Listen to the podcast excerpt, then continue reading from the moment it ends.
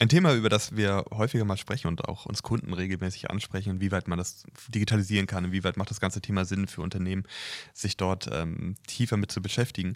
Und ähm, Mitte November gab es eine Newsmeldung, die wir, mit der wir vielleicht anfangen. Also äh, Sparkasse und Payback beschließen eine Zusammenarbeit. Also es soll so um das gesamte Thema Loyalty-Programme gehen und inwieweit macht das für Unternehmen Sinn? Macht es Sinn, halt ähm, eher sich mit so einem großen Programm wie, wie Payback zusammenzuschließen? Macht es Sinn, so das selber aufzuziehen?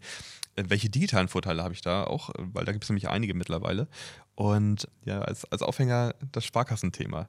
Äh, es, es, hing schon länger im Raum mhm, ähm, ja. und jetzt aber eigentlich offiziell. Genau. Es ist durchaus eine Herausforderung, mit dem Thema zu starten, ähm, damit wir nicht gleich wieder einen Rundumschlag verpassen hier direkt zu Beginn. ähm, sondern wir versuchen das ganze Thema mal einzuordnen. Also, ich glaube, es gibt erstmal ganz unterschiedliche Definitionen von, von Kundenbindung, Loyalty-Programm. Ähm, sind die mit einem entsprechenden Bonus versehen dahinter? Also, habe ich einen Mehrwert, den ich daraus äh, generiere? Ähm, oder geht es mir letztendlich nur darum, ähm, den Kunden überhaupt erstmal greifbar zu machen? Das ist eben gesagt, dass Kunden uns darauf ansprechen, die Kundenbindung oder äh, den doch eigentlich die Kundenbindung digital abzubilden. Ja. Aber ich glaube, die meisten haben schon eine Herausforderung, überhaupt den Kunden erstmal bekannt zu machen. Egal, ob es auf analogen Wege oder auf digitalem Wege stattfindet. Natürlich würdest du jetzt nicht mehr analog eine Kundenkarte verteilen heute, aber ich glaube, für viele ist es schon eine Herausforderung, den Kunden erstmal greifbar zu machen. Wenn ich jetzt, für also, sich selber greifbar zu machen. Gen genau, also ihn erstmal bekannt mhm. zu machen. Wenn man sich mal vorstellt, ähm, nehmen wir jetzt mal wir werden jetzt gleich über Payback sprechen, die ist eine lange Historie mit äh, zum Beispiel Rewe hinter sich haben oder demnächst hinter sich haben werden. Nehmen wir jetzt halt mal Edeka mit ihren 6000 Edeka-Märkten. Viele Edeka-Kunden sind heute unbekannt. Also natürlich laufen sie jeden Tag durch die, durch die Fläche, aber sie sind eigentlich nicht bekannt, weil sie nur mit ihrer EC-Karte, Kreditkarte ähm, zahlen. Ähm, sie benutzen nicht so intensiv eine App, wie sie vielleicht, wie man sich das vielleicht wünschen würde. Aber sie sind erstmal unbekannt ähm, für denjenigen. Wobei Edeka ja bis jetzt wechseln zu Payback ja auch die Deutschlandkarte einsetzen. Ja, genau, aber das wird ja bei weitem nicht so ähm, flächendeckend eingesetzt, wie man sich das halt wünschen würde. Und erst recht nicht, wie eine, wie, wie Rewe das mit Payback halt auch handhabt. Ne? Also das, das, das wird ja viel intensiver dort genutzt.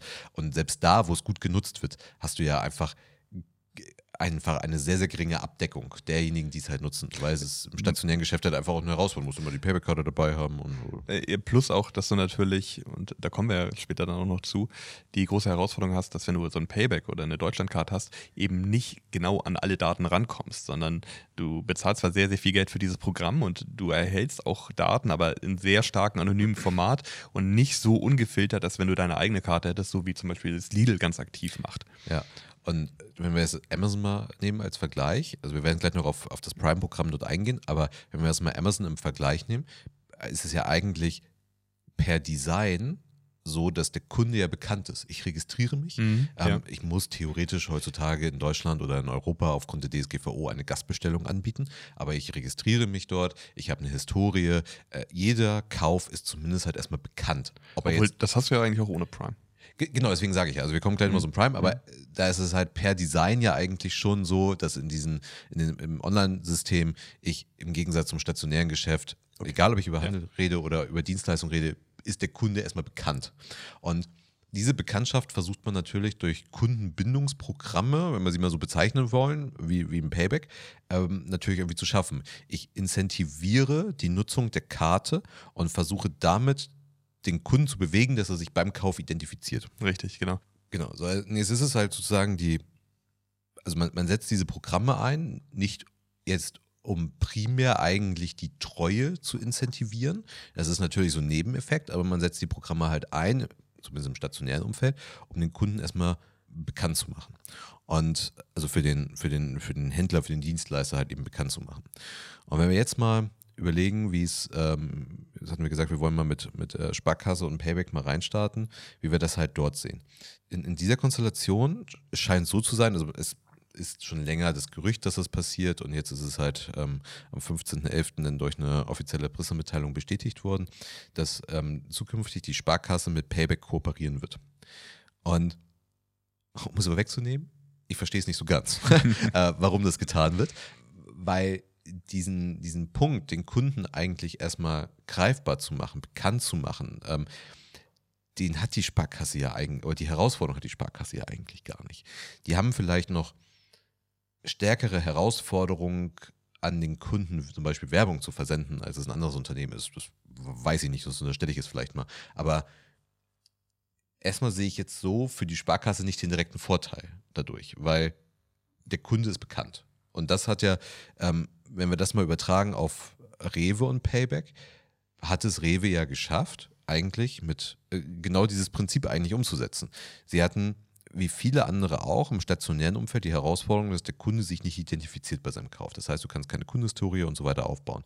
Und was sie mit Payback geschaffen haben, ist, dass sie das A, dass der Kunde sich identifiziert hat und dass sie B es sogar geschafft haben, über Payback kommend die Kunden in die eigene App reinzubewegen, dass sie ihre eigen, ihr eigenes Kundenbindungsprogramm halt haben.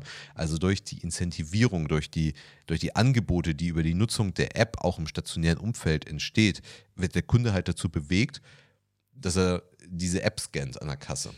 Und das hat Rewe geschaffen über ja, die lange war, Zeit. Genau, das war, ich glaube, das war ein sehr strategischer Schachzug. Du kommst mit Payback rein, integrierst dann Payback in deine eigene App. Die Leute nutzen die eigene App und jetzt beendest du die Zusammenarbeit mit Payback. Die Leute verwenden aber die eigene App weiter und du nutzt halt das, äh, das Kundenbindungsprogramm über deine eigene App. Ja. Also genau, lass uns da gleich nochmal drüber sprechen. Aber zurück zu, zur Sparkasse. Der, der Vorteil ist auf den ersten Blick nicht ganz nachvollziehbar, wenn es allein um die Kundendaten geht. Wenn du jetzt natürlich sagst, dass die 47 Millionen Girokartennutzer der Sparkasse einmal auf einmal jetzt mehr dazu angeregt werden, die Girokarte zu nutzen, damit, äh, weil sie die Punkte sammeln wollen. Du könntest natürlich fördern, dass die Girokarte stärker eingesetzt wird. Also die, weil du musst ja auch überlegen, weil, also sie haben ja die, eigentlich haben sie ja die, die Umsätze, dürfen sie zwar nicht auswerten und die Kundendaten haben sie auch. Aber jetzt können sie ja dadurch, dass sie es mit Payback koppeln, du musst sogar, wenn du durch diese Kopplung brauchst du die Payback-Karte nicht mehr vorzeigen, sondern wenn du alleine mit der Girokarte bezahlst, sammelst du die Punkte. Genau, aber dem musst du ja zustimmen. Also du musst äh, einmal, genau, also wie, einmal wie wird das voraussichtlich ablaufen? Ich werde als Sparkassenkunde mhm. in meinem Online-Banking ähm, meine Girokarte ähm, für Payback freigeben, um genau. Payback-Punkte genau. zu sammeln. Und damit gewähre ich ja äh, da, das, da kommt es dann auf die Details drauf an, gewähre ich entweder der Sparkasse oder aber Payback ähm, direkten Zugriff auf mein Konto, weil ich ja die Umsätze auswerten muss. Ich glaube nämlich nicht, dass man zwei Scan-Vorgänge an der Kasse haben wird. Also du wirst nicht, also die Sparkasse wird es, also wenn sie das machen, dann, dann, dann weiß ich auch nicht mehr. Aber ich glaube nicht, dass sie es so machen werden, dass sie auf die Sparkasse einen Barcode hinten draufdrucken, wie auf die Payback-Karte auch. Du müsstest ja auch 47 Millionen neue Karten ausgeben. Das ist ja. Genau, also ich glaube nicht, dass die das tun werden, sondern die werden die die Sparkassenkarte oder die Kunden werden die Sparkassenkarte dafür freischalten. Und dann werden die Umsätze ausgewertet und dann wirst du halt über zum Beispiel Terminal-IDs also vielleicht ebne ich der Sparkasse auch gerade den Weg, wie man es auch machen könnte. Aber ähm, sie werden dann, du wirst dann als Kunde sagen, okay, ihr dürft meine Umsätze auswerten und ähm, dann wird halt mit jedem Umsatz, ich korrigiere das gleich nochmal vielleicht, aber also eine weitere, weitere These, aber dann, dann werden halt die Umsätze gewertet ähm, für, für Payback oder abgerechnet. Es könnte natürlich auch sein, dass ich als Sparkassenkunde nur auf die Umsatzzahlen, ne? also ich habe 30 Euro an der Tankstelle gelassen, Zugriff haben werde also nur auf die 30, nicht auf die Tankstelle. Könnte natürlich auch sein, weil, wenn ich es richtig verstanden habe, ist jeder Karteneinsatz mit der Girocard anschließend ein Umsatz, der in Payback-Punkte umgewandelt werden kann. Auch verstanden. Du brauchst also keine Payback-Karte dazu. Genau, du brauchst keine Payback-Karte und es ist auch egal, ob der Händler, bei dem du jetzt gerade einkaufen bist, ähm, Payback-Akzeptanzstelle ist. Ja, richtig. So. Das heißt, es muss ja irgendwie einen Zugriff auf die Umsatzdaten geben. Es könnte wirklich sein, dass die, die Sparkasse dann nur noch sagt, hier auf der Karte, mit der Girokarte wurden 1000 Euro umgesetzt in diesem Monat und das schreiben sie dem Payback-Konto gut. Aber auch dann musst du ja vielleicht dennoch in die Umsätze schauen, weil du gewisse Umsätze rausfiltern musst, weil die eben nicht bepunktbar sind. Ähm, ich weiß es nicht. Also das, das wäre wirklich sehr, sehr interessant. Ich, ich kann mir einfach nicht vorstellen, also das, wir reden hier über die Sparkasse. Was würde das für einen Aufschrei in Deutschland geben, wenn Payback so einen direkten Zugriff auf die Umsätze hätte? Also, ja, ich, ich, also mir, ist schon vollkommen klar, dass man diese Datensätze verbinden muss, also um damit die entsprechenden Payback-Punkte gezahlt werden können. Aber das. Du würdest es nicht, du würdest es ja nicht per Default machen, ne? Also du, du müsstest ja schon die Einwilligung erteilen. Ja, aber das ist so, so, Aber jetzt kommen wir zum interessanten ja. Punkt, weil ich ja dann glaube, dass die Sparkasse ohne Payback viel besser dran wäre. Also du, du hast doch die Sparkasse als, als ein vertrauenswürdiges Institut Mhm. dabei. Und ich würde doch eher noch der Sparkasse Zugriff auf meine Umsätze geben, als einem Payback. Ja, das, das wäre natürlich jetzt von der, von der Kette her, wenn man davon ausgeht, dass es nur gemacht wird, damit die Umsätze auswertbar sind, dann, dann bin ich ja bei dir. Das ist, außer dass du natürlich die Leute stärker dazu anregst, die äh, Girokarte zu nutzen, weil sie dadurch Punkte sammeln. Damit würdest du mehr Umsätze über die Girokarte halt haben. Genau, das könnte das Kalkül sein der Sparkasse. dahinter, Genau. ja. Aber das wäre ja wirklich nur der Punkt, wenn sie auf die einzelnen Umsätze gehen würden, was ich, was ich wirklich für eine Sparkasse in Deutschland für schwierig erachte. Wahrscheinlich wäre der einfachste Weg, einmal im Monat gibt es halt einen Abzug, wie viel Geld wurde über die Girokarte ähm, ausgegeben. Dann gab es die Verbindung mit dem Payback und dann wird halt einmal 1000 Punkte rübergeschoben. Ja, muss ja- Da- da- das wäre natürlich eine ziemlich lohe Lösung, aber bei der deutschen Sparkasse halte ich das ehrlich gesagt für die wahrscheinlichste Lösung. Ja, aber Punkt eins, du brauchst dennoch die Einwilligung, auf die, dass die Sparkasse auf die Umsätze guckt, weil die muss sie ja irgendwie auswerten. Sie muss sagen können, ich Ja, aber es wäre wär nur eine Zahl. Ne? Es wär, äh, Im Monat hat er 700 Euro ausgegeben. aber- es wäre nicht, was hat er gemacht. aber die Frage ist ja, was bedeutet das wirklich im Detail? Muss ich dafür nicht im Detail sogar dennoch der Sparkasse zulassen, meine Umsätze auszuwerten? Weil ich muss mir ja theoretisch 100% der Umsätze angucken, Mhm. um zu gucken, was über eine Girocard abgewickelt wurde. Weil ich sehe ja auf dem Konto, also sagen wir mal, die gehen, die gehen aufs Konto runter, dann müsste ich, dann sehe ich meinetwegen auch die Abbuchung der Miete da drauf und muss die halt wegschmeißen, bevor ich die Zahl an, an Ja, aber ich, Payback melde. genau, aber das halte ich für. So, aber dennoch muss ich Filter, Sparkasse ne? dann eben die Einwilligung erteilen, meine Umsätze zu sehen. Ja. So. Also, ja äh, also nicht auf Umsatzbasis, sondern du sagst halt einmal Girocard-Umsatzsumme. Ja, aber dennoch muss ich ja, also sagen wir mal wirklich, ich gehe nicht aufs Konto, sondern ich gehe auf die Karte. Vorausgesetzt, das funktioniert Mhm. Ja, technisch. ja, ja. Ähm, also, wenn uns jetzt irgendeiner hört, der dazu was sagen kann, gerne mal melden. Ähm, aber sagen wir mal, die gehen auch wirklich nur auf die Kartennummer und werten den Umsatz dieser Kartennummer aus. Kann ich mir A vorstellen, dass man dafür grundsätzlich auch eine Einwilligung erteilen muss, auf die Umsätze zu schauen. Das heißt, es steht zumindest die Einwilligung im Raum, dass die Sparkasse meine Umsatzdaten auswertet, also meine Umsatzdaten auf der Karte auswerten darf. So, und B, glaube ich, kann ich mir vorstellen, dass gewisse Umsätze auch rausgefiltert werden müssen. Also Auslandsumsätze, sofern die möglich sind, was auch immer. Ja? Mhm, Also mhm. vielleicht muss das irgendwie rausgefiltert werden. Das heißt, ich muss irgendwie auf Detailebene gucken. Das heißt, ja, vielleicht gebe ich Payback nicht Zugriff darauf. Dann möchte ich aber mal in Frage stellen, dass Payback dann noch ein großes Interesse daran hätte, weil sie würden ja einfach nur Punkte generieren, aber kaum Daten, was ja der, was ja der Riesenvorteil momentan ist. Die- äh, Darüber hatte ich nämlich auch nachgedacht, weil das kostet die Sparkasse ja richtig viel Geld. Also wenn du bei Payback mitmachen möchtest, musst du richtig viel Geld bezahlen.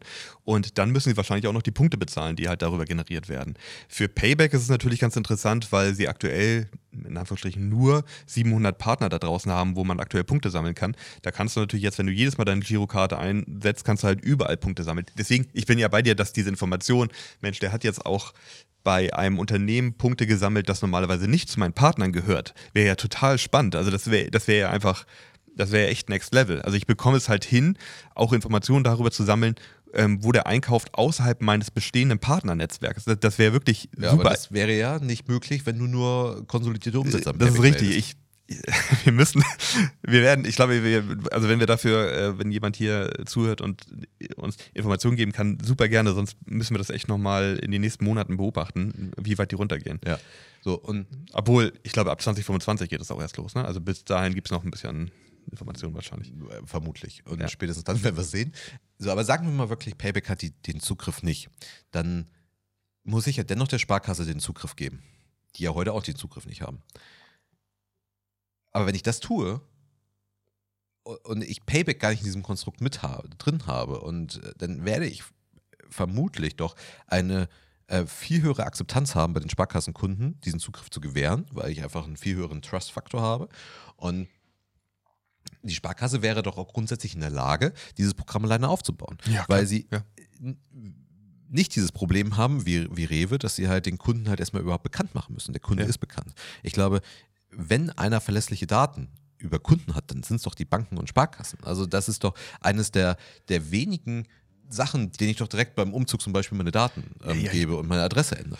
Also das heißt, ich habe doch eigentlich einen, einen gläsernen, also richtig, ne? Also gläsernen Kunden, also im Sinne von, der Kunde ist mir bekannt, ich habe so grundlegende Daten über diesen Kunden und das heißt, die Sparkasse wäre doch eigentlich in der Lage, das, das, das, das, das auszuwerten. So, und dann, haben, dann gibt es halt die Merchants, ähm, die ja letztendlich bei der Sparkasse nur ihre Terminal-IDs hinterlegen müssten. Und somit könnte man das schon auswerten. Man könnte selber so ein, so ein, so ein Kundenbindungsprogramm aufbauen.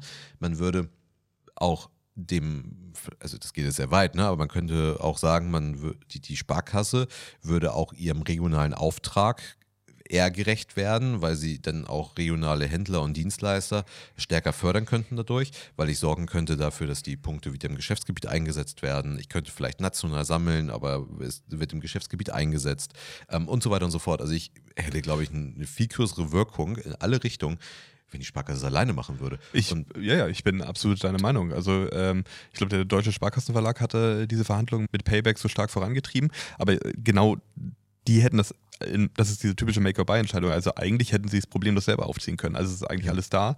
Auch diese große Trust-Faktor, den du angesprochen hast.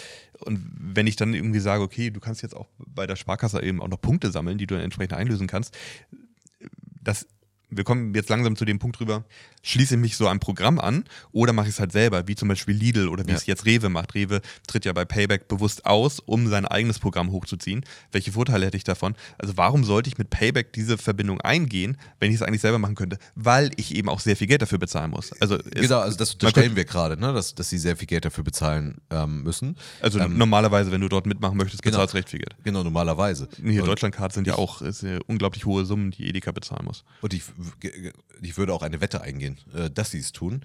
Ähm, Rewe hat im Jahr um die 150 Millionen gezahlt ähm, an, ähm, an Payback.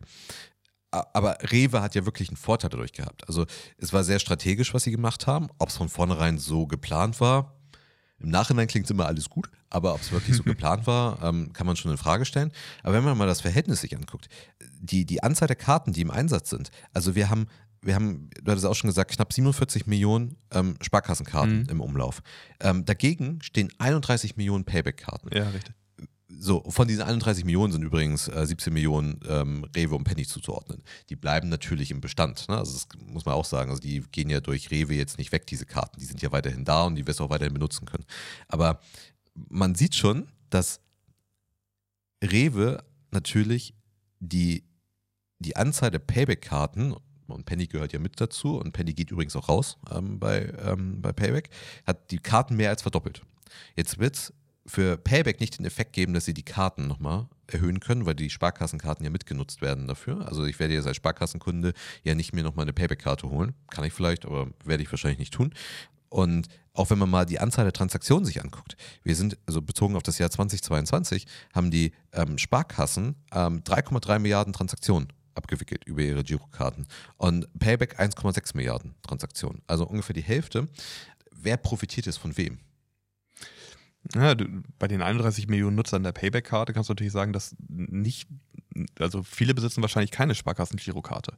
Und ähm, du hast natürlich dann vielleicht so richtige Payback-Punktesammler, die sagen, hey, ich hole mir jetzt eine Sparkassen-Girokarte, weil da kann ich bei jedem einkaufen, nicht nur bei Ja. meinen 700 Partnern. Und das wäre natürlich für die Sparkasse interessant, um einfach den Kundenstamm einfach Ja, also du hast natürlich recht. Also es könnte sein, dass die Sparkasse Neukunden generiert und natürlich wird auch, schafft es auch vielleicht Payback dann ein paar Karten mehr irgendwie noch zu generieren, ähm, weil Payback vielleicht dann ähm, den Einsatz der Payback-Karte nochmal stärker incentiviert. Also man könnte das ja schon so spielen und sagen, ja, du kannst bei diesem Händler natürlich schon deine Basispunkte sammeln über die, äh, über die Sparkassenkarte, aber zum Beispiel die Coupons für zehnfach Punkte kannst du eben nur einlösen, wenn du auch die Payback-Karte benutzt.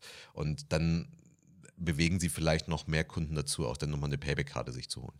Aber ich glaube, dass Payback hier stärker profitiert als die, als die Sparkassen davon. Weil die Sparkassen wären auch alleine dazu in der Lage. Sie wären dazu in der Lage gewesen, also warum sie es Ja. nicht machen. Ähm, es äh, ist ja definitiv eben ein Thema, wo Unternehmen drüber nachdenken. Machen wir es selber oder gehen wir in so ein Programm mit rein? Ganz kurz abschließend noch mit den Umsätzen. Bei der DKB-Kreditkarte ist es ja zum Beispiel so, dass du halt in regelmäßigen Abständen wird dir ein Angebot gemacht. Äh, wenn wir deine Umsätze auswerten dürfen, bekommst du halt x Punkte dafür, Mhm. ähm, wo du dementsprechend zustimmst, dass du sagst, okay, jetzt den nächsten Monat darfst du meine Kreditkartenumsätze dir angucken. Und man muss dazu sagen, die Sparkassen haben ja mit ihrem Mehrwertsystem das schon heute. Also die ähm, im Rahmen der Mehrwertsysteme gibst du ja den Sparkassen, wenn ich das richtig verstehe, schon die, die ähm, Einwilligung, die Umsätze auszuwerten, weil sie dann halt bei eben bei ihren regionalen Partnern, die jede Sparkasse augenscheinlich selber verhandelt, es scheint auch ein nationales Programm zu geben, aber also deswegen ein bisschen vage Information, aber grundsätzlich scheint es das noch zu scheint es das zu geben. Und entweder das ist so wenig erfolgreich, dass sie sich dazu gezwungen fühlen, etwas ein Mehrwertsystem mit Payback ähm, aufzubauen oder es ähnlich wie Rewe machen wollen, dass sie es als Sprungbrett nutzen, um dieses System einfach ähm, deutlich stärker nutzen zu lassen.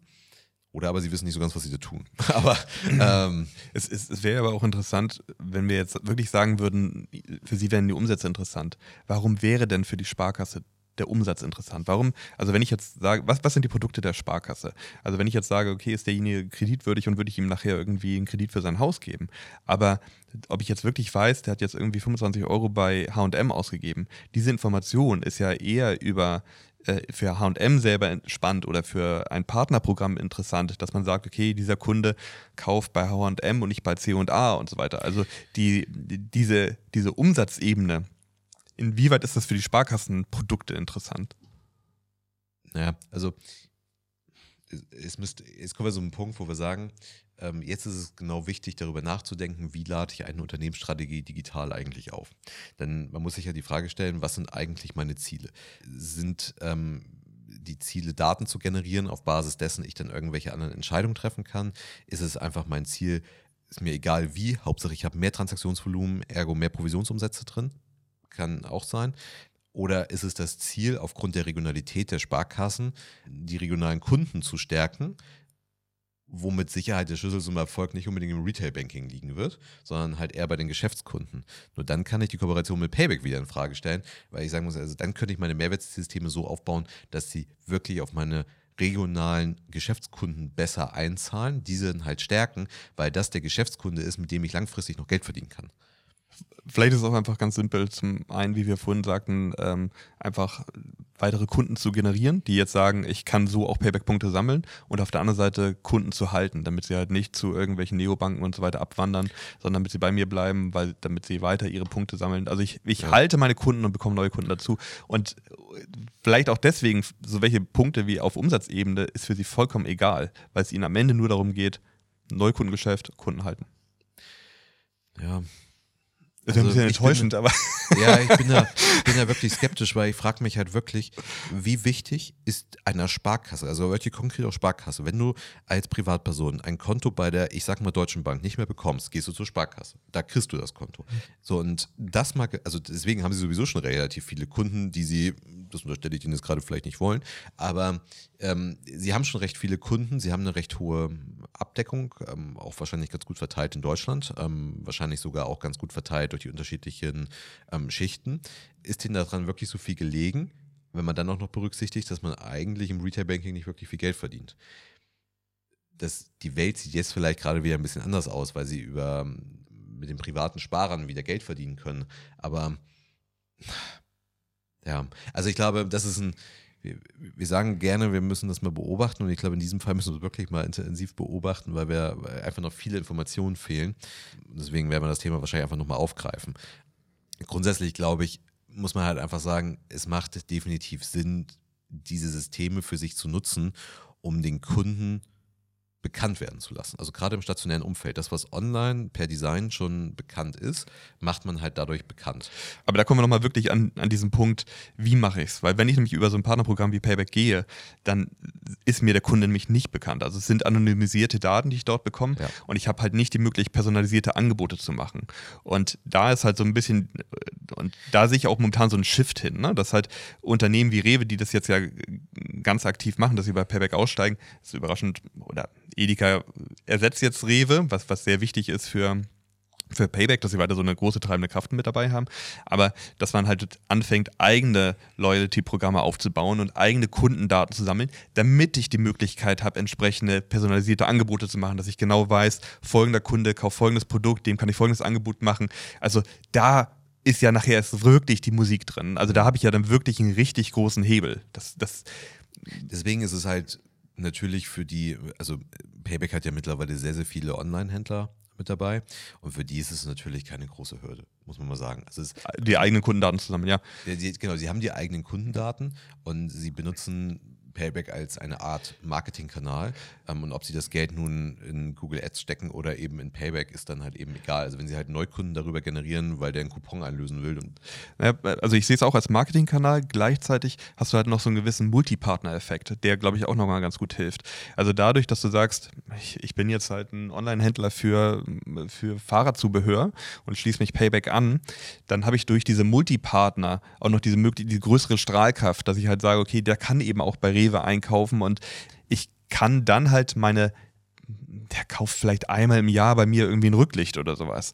Aber ich kann dann halt, auch wenn die Daten anonymisiert sind, von Payback schon zurückbekommen, okay, die Kunden, die bei dir kaufen, sind normalerweise Menschen, die halt ein bisschen mehr Geld ausgeben, die halt ein bisschen mehr Wert auf, auf Qualität legen, die mehr Geld für einen Urlaub ausgeben. Also ich kann dann halt schon ein, ein Informationen über meine Zielgruppe bekommen. Also ich habe zum einen, dass ich ein bisschen Marketing mache, hey, kauft die Fahrradlampe bei mir und nicht bei, bei meinem mhm. Wettbewerber.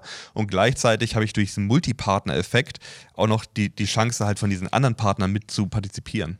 Ja. Ja. Aber es, es hilft halt nicht wirklich, den, den Kunden halt ähm, bekannt zu machen, außer halt, wenn man das so einsetzt wie Rewe. Also die haben es wirklich. Also Rewe hat es gemacht, wirklich ja. genial gemacht. ähm, ich habe sie halt irgendwann in die, in die Rewe-App reinbewegt. Ich habe erweiterte Angebote nur in der Rewe-App gehabt. Ich ja. habe dann die Payback-Karte so integriert, dass ich beides mit einem Scan nutzen konnte. Also das haben sie wirklich gut gemacht. So, aber das, das muss ich dann auch tatsächlich tun, wenn ich mich entscheide, mich einem bestehenden, und das ist ja nicht nur Payback, einem bestehenden Programm anzuschließen. Du hast natürlich auch Gegenbeispiele, sagen wir mal Lidl. Lidl ist auch sehr erfolgreich äh, mit seinem eigenen äh, Programm. Die haben, ich habe nur Daten gefunden von Januar diesen Jahres, da waren es 50 Millionen Nutzer mittlerweile. Mhm. Also nicht nur allein in Deutschland, Lidl ja. gibt es ja nicht nur in Deutschland. Und ähm, die haben ja ein komplett eigenes Loyalty-Programm aufgebaut, ganz ohne Payback und Co. Und auch die sind sehr erfolgreich damit. Und man muss auch sagen, also diese, es gab im ähm, Handelsblatt im März gab es eine ganz interessante Studie, die hat auch wurde viel geteilt und äh, haben viele sich zu geäußert. Da wurde im Auftrag des Handelsblatt wurde so eine Analyse durchgeführt und in den meisten Fällen lagen die Ersparnisse, wenn ich so ein Loyalty-Programm genutzt habe, bei so knapp einem Prozent für den Kunden. Also für den Kunden hat es eigentlich ganz, ganz wenig gebracht. Mhm. Äh, und da hat man halt sich die ganzen Großen angeguckt, wie Payback, Deutschlandcard, ähm, Kauflandcard und so weiter. Und ähm, das, das für den Kunden selber bringt das im Durchschnitt nicht so viel, aber natürlich für die Unternehmen ist es unglaublich wichtig und unglaublich interessant, diese Informationen zu sammeln. Und das wächst natürlich halt immer mehr, ähm, wenn ich das selber machen kann und die Daten selber haben kann, ja. ähm, dann habe ich natürlich noch einen viel, viel größeren Wert. Ich finde find das so spannend, weil auch, ich, es ging jetzt durch die Medien, dass in Amerika wo Ikea ja momentan richtig Gas gibt, haben sie ja auch die Ikea Family Karte. Und in Amerika war es aber so, dass du auch, wenn du die genutzt hast, hast du 5% Rabatt bekommen. Was in Deutschland ja gar nicht der Fall ist. Mhm. Das hat man jetzt aber eingestellt und äh, bietet das nicht mehr an. Da gab es einen kleinen Aufschrei. Wir, wir, in Deutschland kennen das gar nicht, aber die Leute nutzen trotzdem diese Ikea Family Karte bei jedem Checkout. Da gibt es halt mal so einen kleinen Rabatt oder so oder einen ja, Kaffee genau, umsonst. So einzelnen Produkten. Ja, genau. Aber, aber die, also ich glaube, das ist so ein Beispiel für so eine Loyalty-Karte, die einfach sagt, die, die sammeln nur Daten ohne Ende, aber der große Mehrwert für den Kunden ist eigentlich gar nicht da. Aber dennoch, hast du an die IKEA-Karte gedacht? Hast du die durchgezogen? Ja. Deswegen, also man hat halt so ganz unterschiedliche Motivationen, glaube ich, diese Systeme zu haben. Ne? Also ich glaube, was Kundenbindung, Kundentreue, also die meisten Programme zahlen ja nicht wirklich darauf ein, wie die Family Card. Also, oder sie zahlen darauf ein, aber eigentlich wird ja gar nichts honoriert. Also ich Deswegen, ja. incentiviere das ja gar nicht. Aber äh, Lidl hat natürlich mehrere Effekte. Also sie äh, schaffen es nicht nur, den Kunden über mehrere, also erstmal innerhalb, also auch wenn der nur in einen Lidl-Markt einkaufen geht, überhaupt erstmal zu sehen, okay, wie ist eigentlich seine Einkaufshistorie, wie ist sein Einkaufsprofil. Sie sammeln Daten über diesen Kunden. Das machen sie marktübergreifend. Payback kann das natürlich Handel, Händlerübergreifend machen. Entschuldige, nicht nur marktübergreifend, sogar wenn du online bei Lidl einkaufst. Ja, genau. Also, ja. Dann verbindest du sogar noch das Online mit dem Offline-Konto. Ja, also, genau. Also das ähm, ja, das ist, weiß für mich eigentlich auch ein Markt, aber, aber definitiv, du, du verbindest das halt miteinander. Und was darüber hinaus halt ist, du bist ja vielleicht im Lebensmitteleinzelhandel bist du schon so ein bisschen sprunghaft. Du hast ja auch häufig so Kombinationen von Edeka und Aldi und eigentlich hast du äh, auf dem Weg zum, zum Lidl-Markt ähm, kommt noch ein Penny und noch ein Rewe. Ähm, also du, du wirst ja häufig auch sozusagen ein Stück weit abgelenkt und sagst halt, ich gehe jetzt halt eher in den Rewe rein, ähm, weil der jetzt näher dran ist und ich brauche sowieso nur drei Artikel.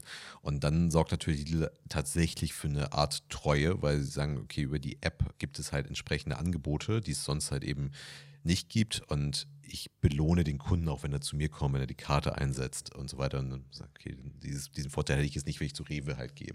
Und dann wenn ich dann noch diese, wenn ich dann vielleicht noch Punkte einsetze, äh, noch Punkte irgendwo generiere und ich diese einsetzen kann, ja, warum nicht, ne? Also, das ist dann wiederum nochmal eine andere, glaube ich, Motivation, das dann eben, also als Unternehmen das zu tun, aber auch als Kunden zu tun. So, und wenn wir uns Amazon Prime mal angucken, also da, da zahle ich als Kunde ja dafür, dass mhm. ich ja eine Art, ich weiß nicht, ob man es Treueprogramm nennen kann, aber ähm, ja, das genau, das ist, glaube ich, in dieser Definition so ein großer Spagat. Also das ist schon, Amazon Prime wird schon mit als Treueprogramm gesehen, weil, weil ich dem Unternehmen die Treue halte, aber eigentlich bezahle ich ja sozusagen für den Service oder ich, ist ja wie so eine Art Abogebühr. Auch, auch das, ne, so Abos sind ja auch so eine Art Treueprogramm eigentlich, weil ich mich an das Unternehmen mitbinde.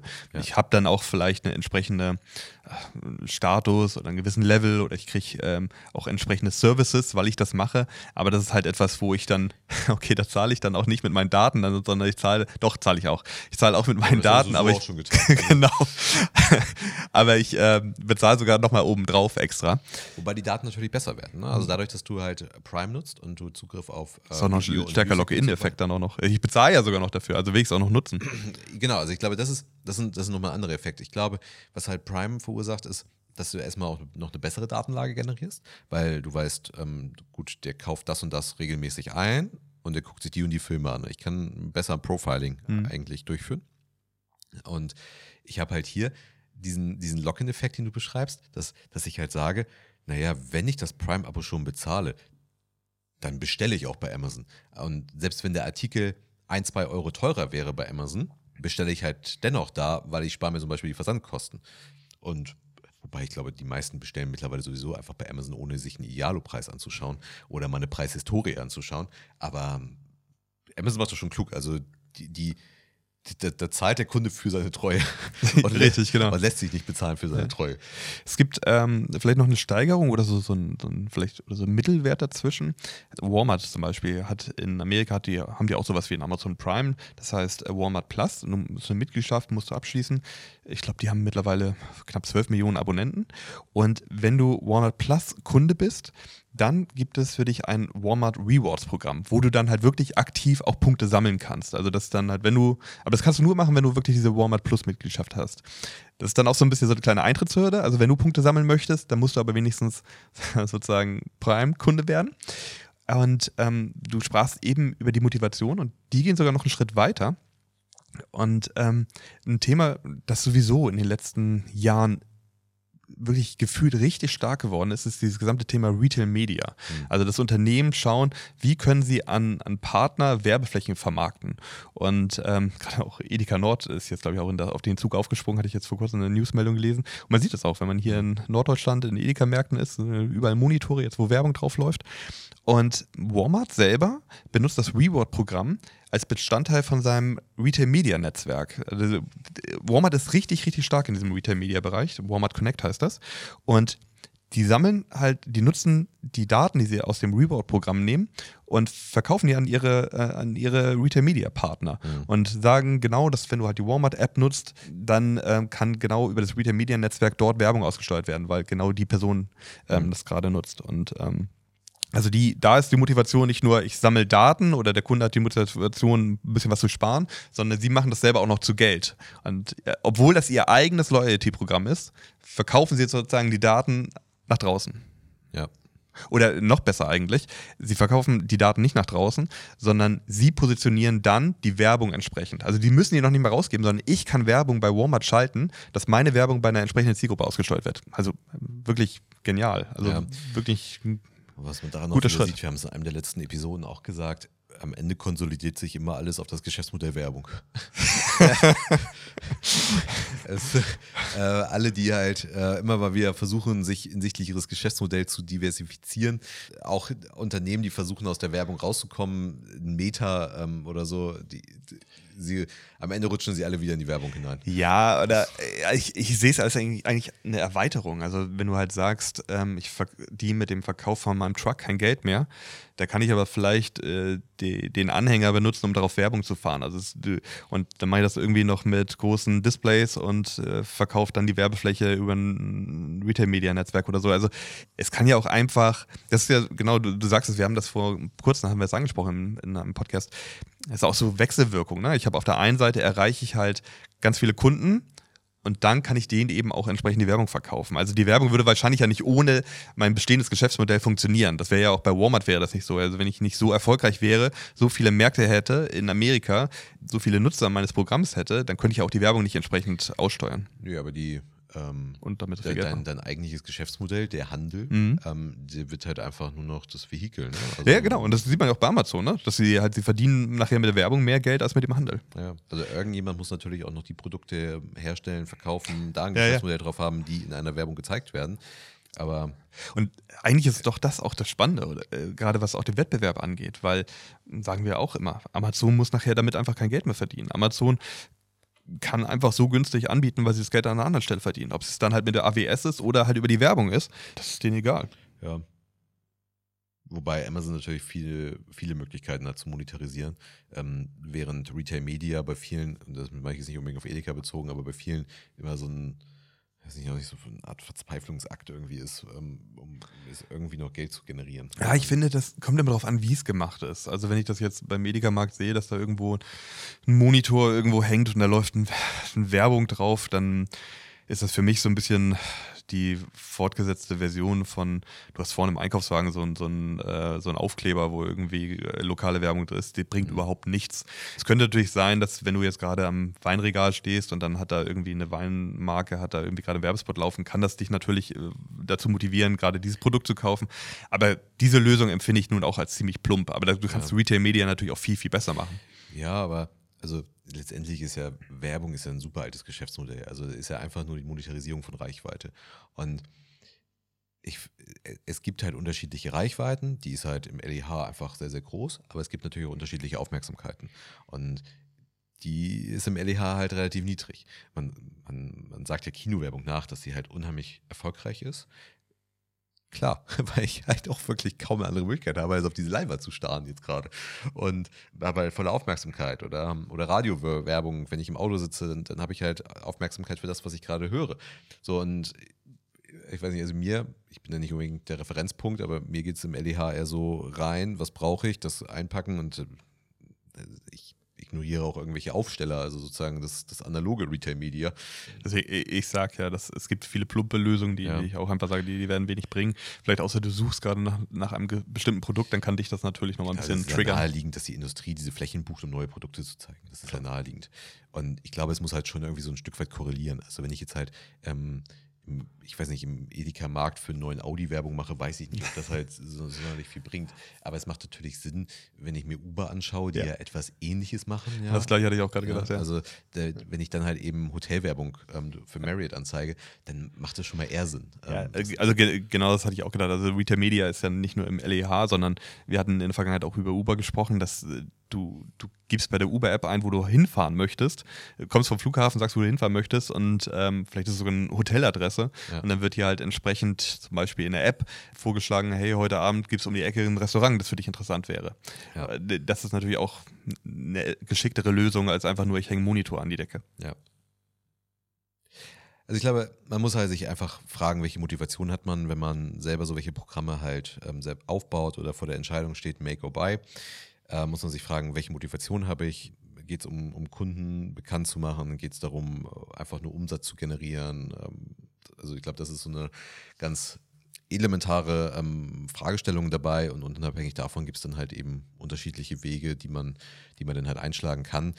Ein Punkt, der mir dabei noch einfällt, ist, ich frage mich, wie, welchen Einfluss hat Direct-to-Consumer eigentlich auf dieses, auf, die, auf diese, auf diese Entwicklung, äh, auf Payback und worauf auch immer. Also, wenn ich jetzt einen Adidas Store habe, macht es für einen Adidas Store Sinn, ein eigenes Kundenbindungs-, Kundenkarteninstrument halt zu haben? Macht es Sinn, an, an äh, sich an Payback ähm, anzudocken? Ähm, weil Direct Consumer hat ja die, die Absicht eigentlich, die Kunden direkt anzusprechen und äh, den Kunden direkt zu beliefern. Und das ist ja nicht nur im Online-Geschäft so, sondern es ist ja auch im, im stationären Umfeld so. Und deswegen, ich glaube, umso mehr D2C ähm, stattfindet, weiß nicht, müssten, natürlich kann ich halt sagen, nehmen wir mal, nehmen wir mal, nehmen wir mal Snox als, als klassisches D2C-Beispiel, die sich die von vornherein nichts anderes gemacht haben, die auch Handel haben, aber sie sind eigentlich eine D2C-Brand. Ähm, macht es jetzt Sinn, dass die Payback nutzen, weil ich dann eher zur Snox-Marke greife als zu einer anderen? Also wahrscheinlich ist es eher dann so ein bisschen dieser Marketing-Effekt und Multipartner, Partner, Multipartner-Effekt, dass ich ähm, noch ein bisschen mehr meine Kunden kennenlerne. Also dass, dass ich werde vielleicht drauf, also der Kunde wird darauf aufmerksam, so im Bereich Fashion, äh, okay, guck mal, die, die bieten das auch an. Also so ein bisschen Marketing, dass sie dadurch ein paar Kunden generiert. Denken wir an Rewe. Rewe soll ja damals irgendwie mit dem Einstieg bei Payback 1% mehr Marktanteil generiert haben. Mhm. Und ähm, dann auf der anderen Seite vielleicht irgendwie, dass ich meine Zielgruppe ein bisschen besser verstehe. Man muss nur überlegen, inwieweit das das Geld wert ist. Ja, und ich glaube, wenn du D2C bist und besonders auch D2C gegründet bist, dann ähm, den kennst du wahrscheinlich deine Zielgruppe schon sehr, sehr gut. Ich glaube, ja, was dann eben hilft, ist so der klassische Marketingkanal. Ich mache meine Marke bekannt. Ja, ja, genau. Das oder? steckt nachher in den Newsletter mit drin und guck mal, jetzt gibt es irgendwie zehnmal mehr Punkte, wenn du die Socken da kaufst und zu Weihnachten. Du, du wirst ja auch, ein Payback übernimmt ja auch viel Marketing für dich. Also das, ja. das, das wäre vielleicht sowieso bei dieser Make-or-Buy-Entscheidung, muss man das natürlich auch mal bedenken. Also mal kurz ein Programm aufzusetzen, ist ja auch nicht so einfach. Also ich muss ja äh, so ein gesamtes Programm ins Leben zu rufen, äh, dann auch die Kampagnen entsprechend auszusteuern, für den Datenschutz zu sorgen. Und das, das ist natürlich schon ganz schön ein großer Schluck aus der Flasche. Damit kann ich es mir natürlich auch einfach machen. Ich kann mich da einfach mal kurz anschließen und da mal ein Jahr mitlaufen lassen und mal schauen, wie es läuft. Ja. Dabei fällt mir gerade ein, was ist eigentlich aus Bing geworden? Ich dachte, das sollte jetzt die Suchmaschine werden, die alle ablöst. Aber ich hatte am Anfang des Jahres hatte ich ähm, mit Bing ein bisschen experimentiert und die hatten ja im Zuge von OpenAI auch diesen Bing Image Creator damals entwickelt. Und das war so, so wie Dolly, wo du erste eigene Versuche machen konntest, so Bilder generieren zu lassen. Und es war so, dass natürlich die Nachfrage sehr, sehr groß war. Und du musstest mal warten, bis das Ding produziert wurde, das Bild, also mehrere Stunden auch, weil sich so, so eine ähm, Warteschlange gebildet hatte. Und du konntest das pushen, indem du Microsoft Reward Punkte einlösen konntest. Ich, ich war darüber gestolpert, ich habe vorher noch nie davon gehört, dass Microsoft hat eigene Reward-Punkte. Und dann konnte, habe ich nachgeguckt, wie, wie, du diese bekommen konntest. Und du konntest Microsoft Reward-Punkte sammeln, wenn du Bing benutzt. Wo ich gedacht habe, also wie schlecht muss es um deine Suchmaschine stehen, wenn du schon Punkte verteilen musst, wenn jemand die benutzt. Für einzelne Suchanfragen. ja, also wirklich. Für die Suche mit Microsoft Bing konntest du Punkte sammeln. Ja. Also ein Reward-Programm bei Microsoft. Fand ich auch verrückt. Ja.